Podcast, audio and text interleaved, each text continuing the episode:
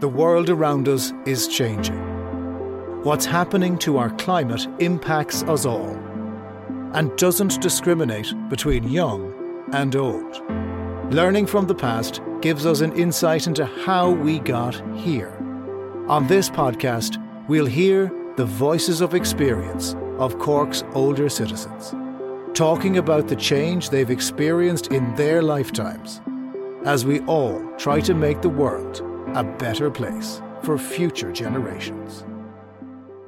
My name is Liz Downs, and I was born and reared on a farm in Mitchelstown, actually in the late 40s. I had a beautiful upbringing. I had fantastic parents, and I'm the youngest of five siblings. I was better known as the baby of the family, but living on the farm was fun and challenging, and not like today, where modern technology have taken over all the workload. After a very cold, dry, hard winter, it was great to see the long evenings returning. And it was springtime, and nature was at its fullness. The flowers were coming alive that brought colour, brightness, and a beautiful odour as we passed by. Our farmyard was full of life young calves, hen laying eggs, pigs making funny noises, while the pet sheepdog was trying to catch that cock that kept pecking him while he was asleep. My dad was busy spreading cow manure on the land to aid growth, which should be cut for hay later in the year. We also had a wonderful array of vegetables growing in the garden. We had eating and cooking apple trees in the orchard. My mum did all the homemade baking. We had beautiful apple tarts, scones, and plenty of brown bread but she made fantastic homemade strawberry and marmalade jam that just tasted like a piece of heaven. What a wonderful time to be alive. Beautiful clean air, warm sunshine, no litter to be found anywhere. But neighbours talking from their front half door with a mug of tea in one hand and a piece of bread in the other that they shared with the chickens that surrounded them. Summer holidays were wonderful, lots of warm sunshine, long days, and fantastic bright evenings. I can remember my dad looking up at the night sky, and if it had a bright red colour, you were sure of a very warm, dry weather for the rest of the week. And as he used to say, tomorrow we can cut the hay. And sure enough, the following day, the horse was tackled, the mowing machine attached, and all was ready to cut the hay. I remember that time well. And I remember helping my man in bringing tea and sandwiches up the fields where the grass tickled my toes that were looking out from the top of my sandals. And a big bottle of stout was very welcomed by the workers who helped my dad with the haymaking. I used to try and catch the small frogs who were hopping around the dry grass, and also the colourful butterflies who hovered around my head. The birds chirping the grasshopper, and the bumblebees. They all added to the natural environment at that time. And I used to make a lovely necklace from fresh daisies that were growing all around us. And I was so proud of wearing that necklace. Autumn was a similar time to the above, only the leaves were stripping the trees and falling on the fresh green grass.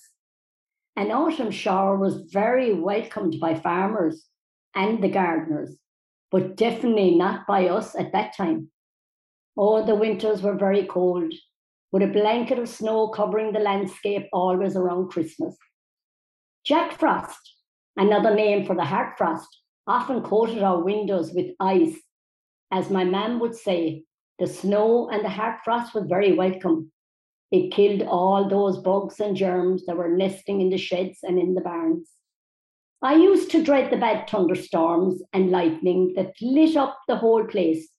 Our pet sheepdog, named Rover, would run into the kitchen and stay under the table until the last blast of that rolling thunder and lightning disappeared out of sight.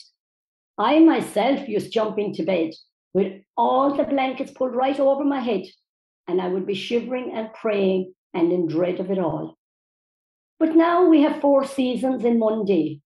We're encountering more floods. The rays of the sun are more penetrating. But the saddest part is We have less butterflies, ladybirds, field mice, and frogs.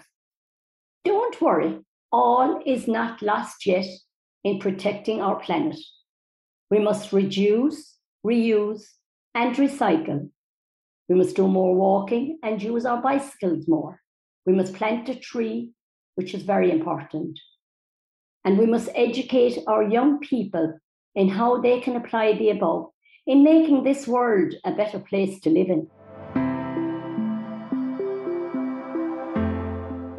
My name is Liam McLaughlin. I come from just outside Castletownsend in West Cork.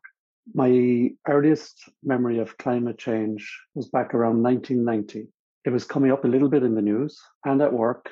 While my own knowledge and awareness of the topic was very poor, it was not a new concept for others. As far back as the 1850s, a fellow Irishman was one of the first scientists to predict the greenhouse effect from carbon dioxide in our atmosphere. His name was John Tyndall from County Carlow, and he was a very prominent physicist.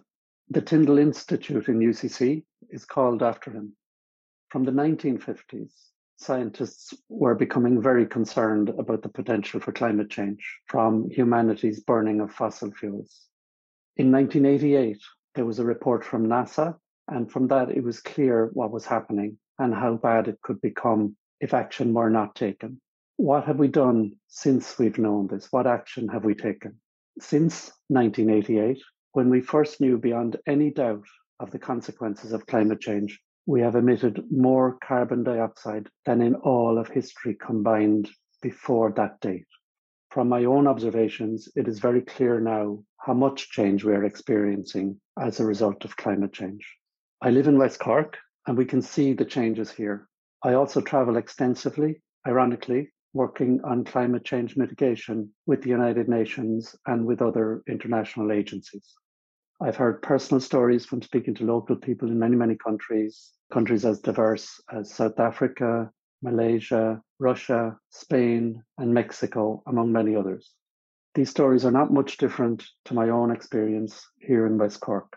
There are different issues affecting different regions in different ways, but the root cause and the commonality are undeniable. In West Cork, in recent years, we have seen unprecedented flooding and huge sums of money being spent to minimize the potential future damage. We also have first-hand experience of more frequent and more severe storms, these storms are memorable, not only from the damage that they cause, but now also because we're giving them names. Who will ever forget Ophelia and her younger brothers and sisters? We see frequent isolation of our islands, which cannot be accessed at times due to these storms. They're also experiencing damage to their marine infrastructure, especially their essential piers. The floods are frequently being sandwiched between periods of drought we can see plants moving northwards within Ireland to follow their preferred temperatures. So as the temperature moves north, the plants are moving with them. What will happen to them when they get to Malin Insects are following them as they must. Supposedly birds will also follow the insects. This year, the swallows were three or four weeks late arriving here in West Cork. Who would have ever thought that we would miss the housefly and the Vapona strips? But they're gone, probably never to be seen again. At least it's much easier now to keep the windscreen of the car clean. But will that clean windscreen help us to see what is ahead and to take the action that is critical in achieving something of a sustainable lifestyle? Continued inaction is not an option. If we do not achieve net zero carbon emissions in a planned way, nature will achieve it for us in very unpleasant ways for much of humanity and our fellow animals and plants. How do we explain to our grandchildren what we have done to their futures? How do we explain that we failed to convince society and our leaders of the need for meaningful action? The school children already know what we are doing to their futures. It is now over three years since Greta Thunberg sat outside the Swedish parliament to start her personal school strike. That movement has grown. Now there are 14 million school children striking every Friday. They're screaming for help. I'm personally so, so ashamed that we are not listening. My name is Kay Donnelly and I'm from Youghal. Coastal erosion one of the effects of climate change. In 1962, Youghal experienced one of the worst storms in living memory. Many locals still remember the devastation caused by high seas, gale force winds, and heavy rain. For those who were too young and people who did not live in the town at the time, they can see the aftermath of the event captured on cine camera by an amateur photographer. It shows a ketch named the Three Brothers, owned by Captain Arbuthnot, who lived at Myrtle Grove, grounded and breaking up on the front strand. The buoys, which marked the sandbar at the mouth of the harbour, were torn from their moorings and flung onto the shore, one at the strand and the other at the Green Park. Craters can be seen at the entrances to many houses in the front strand area. Gas pipes were exposed, where the road was ripped apart near the railway station, and the front wall of Hearst's shop was completely blown away. Nearer to town, the walls of Green Park were torn asunder and flung all over the grassy area of the park, and the sea walls around the town wall were knocked down, allowing tons of sand to pile up around it. That event happened overnight, but today we have an even greater threat due to climate change, namely coastal erosion.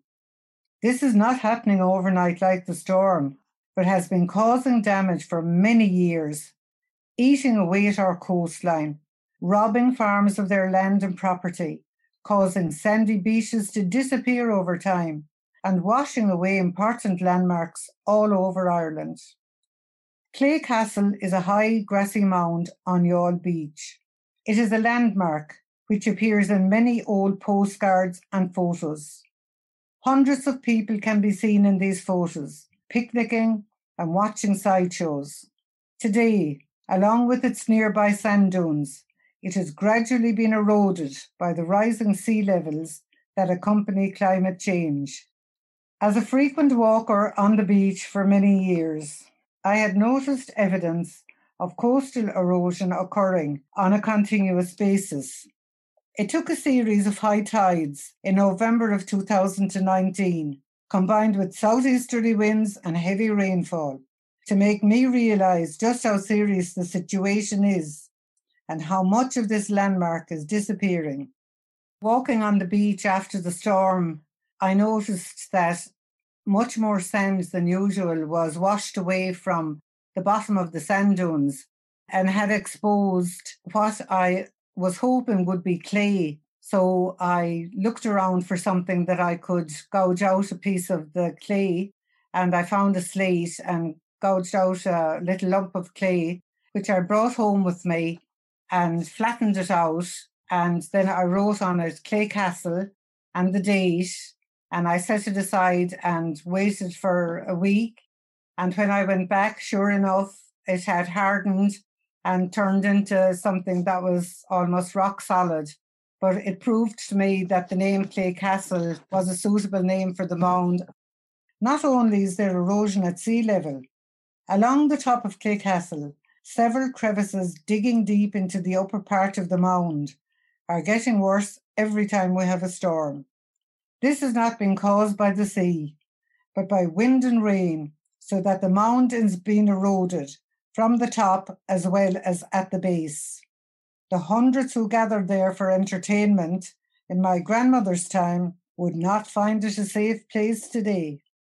A major area of concern to coastal communities regarding climate change is the effect it is having on sea levels, including the height of waves, the temperature of the sea, and its rising salinity and acidification. We are all responsible by our everyday habits in contributing to these problems, dumping much of our rubbish into the sea and sending harmful emissions into the atmosphere. Changing times have ways of bringing out the best in people. When the COVID virus arrived in Ireland, the whole country was galvanized into action. Overnight, people adapted to a totally different way of life and had to make many sacrifices. In the course of a few weeks, plans had been drawn up and implemented with very good results. We proved that we could act quickly and decisively to an acute threat. We now need a good plan aimed at involving everyone in the community doing their part locally in conjunction with nationwide action by our government. In the mid 1950s, the Youghal Tribune printed a letter it had received from Connie Kelleher, a student at the Christian Brothers School. In his letter, he pointed out that Clay Castle was falling into the sea and he called on the local urban district council to take steps to protect it. Nobody listened then. Will somebody listen now? My name is uh, Timothy Coakley and I'm from Rosscarbery. Can any change, including climate change, be stopped? Around 500 BC, Heraclitus the philosopher claimed that permanence is an illusion as all things are in perpetual flux. However, if we were to fully accept this dictum, all forms of recklessness may become accepted, but we must agree that change cannot be halted. In my lifetime, I have noticed many differences as a result of what we call climate change.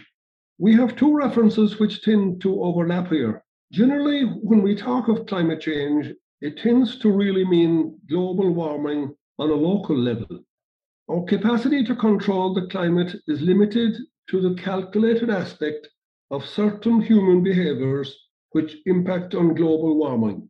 Did human behavior influence the Ice Age, the Big Wind 1839, or the Beast from the East 2018? An old name for Ireland is Hibernia.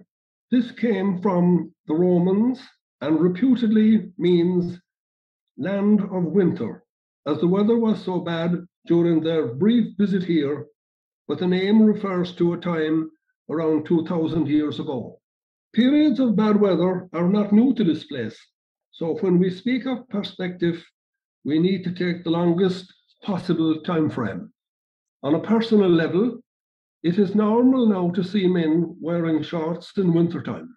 That was not the case some decades ago, and drought can now happen in any season. Locally, nature has responded to climate change. We won and lost. The curlew is rare like the lapwing. I have not seen a cuckoo in years, but we gained the egret and the hoopoe. The scale of wild sightings is remarkable, and the wild fuchsia is now more widespread whilst whortleberries are virtually extinct. In olden times, dates were set for each farmyard corn threshing many weeks in advance, and I cannot remember any changes having to be made due to rainfall. That procedure could not happen today. How can we create a new and better future? By preventing pollution from our modern lifestyles, period. Our modus operandi requires an overhaul, but who will deliver? The business of everybody often becomes the task of nobody. Why is ecology not part of the school curriculum? What are we waiting for? Farming practices have much influence in this procedure. The excess usage of chemical sprays and artificial nitrogen cannot be accepted anymore. Large scale commodity production on farms seems to dominate irrespective of any cost to the environment. Furthermore, it is not quantifiable how such methods may impact on our environment on long-term basis. And this is before we get to the matter of water quality and air contamination for which we cannot wait any longer for correction. How can funding from the public purse be used to support methods of farming that are clearly not sustainable when it could easily contain means to enhance farming and consequently the environment. Hypocrisy must not be entertained, telling others how to behave with little order in our own place. Yes, dealing with our climate can show us how contrary this issue is, but we have no choice. We must take it and we cannot leave it. What is our policy on food waste? Maybe I should ask do we have a policy? Is there any report on any environmental issue that can jerk us into action? Hardly. What other concerns made me think of climate change today? The sheer decline in the bee population, perhaps our most important pollinator, but this fact is not a news item at all. Why? I will end with a line from Shakespeare which may give us some hope. The web of our life is of a mingled yarn, good and ill together. My name is Margaret Walsh and I'm from Ballineen. The climate is changing. The yardstick for me every year is how soon will we see the daffodils budding. For a number of years now, I am alerted to how early spring is coming by the early appearance of daffodils. It amazes me every year that the daffodils are budding earlier and earlier. In 25 years, I have noticed the budding period has gone from February, March back to unbelievably this year, it was November. These daffodils grow in a cold, windswept graveyard. Our own garden daffodils do not bud quite as early. The altitude here is higher, so I get great pleasure in seeing these early buds and look forward to brighter days ahead. These past years have proved to me that the seasons are changing. When it is winter, it's not as cold as it used to be.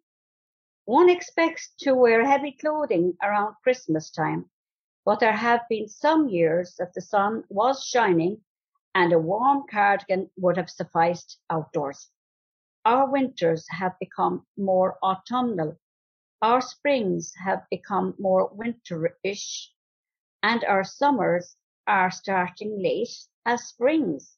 Our summers are short and extending into autumn. Since I was a child and teenager, the traffic on the roads then cannot be compared. The main road would have some traffic with plenty of lulls. If a car or tractor passed me on the byroad, I would be looking after it. It was so rare. Now, if I park on the main street in our village, I have to wait my chance to open the car door. It's like taking a chance to quickly get in or out of the car. So I've decided to drive into the car park or drive around the turn onto the byroad. It's safer. On water and flooding, I think there is a lot more rain now and storms. A big reason why we have flooding is there is a lot of land reclamation where water is redirected and the old wells are closed up. Building is allowed on old water plains or runoffs. It must be remembered that water will always find its own level. Over fertilization of the land and the runoff into our waterways is extremely damaging. What can your average person do about it? This is a difficult one. We can cut down on unnecessary journeys. That will only cut a little of the pollution. The world is waking up to this problem now, and they have set themselves a target of lessening their pollution. And as families, we have to decide what carbon footprints we are going to leave. Recycling our waste and heavy fines for littering our beautiful country must be enforced by laws and adhered to for polluting land, rivers and seas. Climate change and protecting our environment go together. We can't turn back the clock, but we will have to change a lot of things. When I was a child and when we shopped, we got everything in paper bags. Tea, sugar, biscuits, sweets. Everything was weighed and measured. If we went shopping for clothes, the items were wrapped in brown paper. Everything was paper, no plastic. The chips were wrapped in white paper and the meat from the butcher was the same. So much paper means a lot of trees need to be cut down, but plastic possibly causes more pollution. There are major decisions to be made by governments globally. The problem has to be tackled because there are many businesses that create huge pollution and that is affecting our climate change. Each person must do their share to protect our environment and reduce the climate changes for future generations. I hope it's not too late. My name is Niall Healy. I'm Director of Services with Cork County Council and I also chair the Cork County Age Friendly Alliance. I feel storytelling is very important to our communities. It's part of our DNA, it's part of who we are. It's how we connect with people, how we bond with people, how we understand people. And there's great fun and enjoyment to be had by connecting with people through storytelling. I think we learn a lot of things from storytelling. Um, we learn about our place, about our community, about our family. We also learn life experiences, things that sometimes we take for granted, perhaps. So, certainly, uh, as we hear people's stories, we begin to learn more about the people as well and what's important to them and what their life values are. It educates us all, really. I think, in terms of learning from people's pasts, I think that is key to shaping all our futures because we build our futures based on our past and our past experiences. So it's important to understand, you know, what was the defining moments and the defining features that shaped people's pasts. So there's a very clear bridge to be made between the past and the future, and storytelling is a key part of that. We've learned a lot actually from the stories that we, we've heard today, and you know, there's quite a mix in there actually. And I suppose above all else, it's observations on people's lives. So we've learned about, you know, the importance of the seasons and the changing seasons and We've learned an awful lot actually about climate change. We've learned about, you know, how that has changed down through the years, the flora, the fauna, the birds, the bees, the animals and how they react to climate. And then, of course, we see the impacts all around us of changes in terms of traffic patterns, in terms of packaging and waste, the rising sea levels and coastal erosion. And we begin to see that actually how we behave as a society and as a people very much impacts our lives. And when you take stock and look back on how our lives might have been 10 years ago, 20 years ago, 50 years ago, we begin to see that our behaviors have changed. And those behaviors, unfortunately, in some cases, have created problems and, I suppose, challenges for us going forward. But one of the storytellers described it very eloquently when they said that all is not lost, that we are in control of our own destiny. And by changing behaviors now, we can make a real difference. And there's storytelling in action and at work.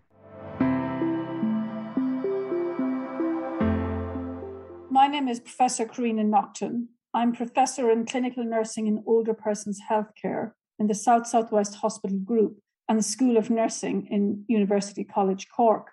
Storytelling captures what has happened in the past, but also it kind of takes us into the future. So it's not just about a reflection of the past and how we relate to the past, but it positions us in the present and how we relate to the present and to the future. So, from this perspective, storytelling is a vital part of how we construct our realities, how we make connection with other generations, we're particularly intergenerational. So, a very strong aspect of storytelling is this idea of it helps us connect to the people around us, but the people in our past, and also people in the future. I think one of the things that these stories have really shown us is how older people are very much anchored and actively want to connect with younger generations. And it's not all about themselves. They're even more concerned about their grandchildren, born or unborn, to come, and generations beyond that. So these stories provide us with a unique perspective on the shared problem that is climate change. But they're more than just stories. They're not just looking back and reflecting on times that have passed. These stories are a call to action. Older people are often portrayed as being the victims of climate are contributing to climate change.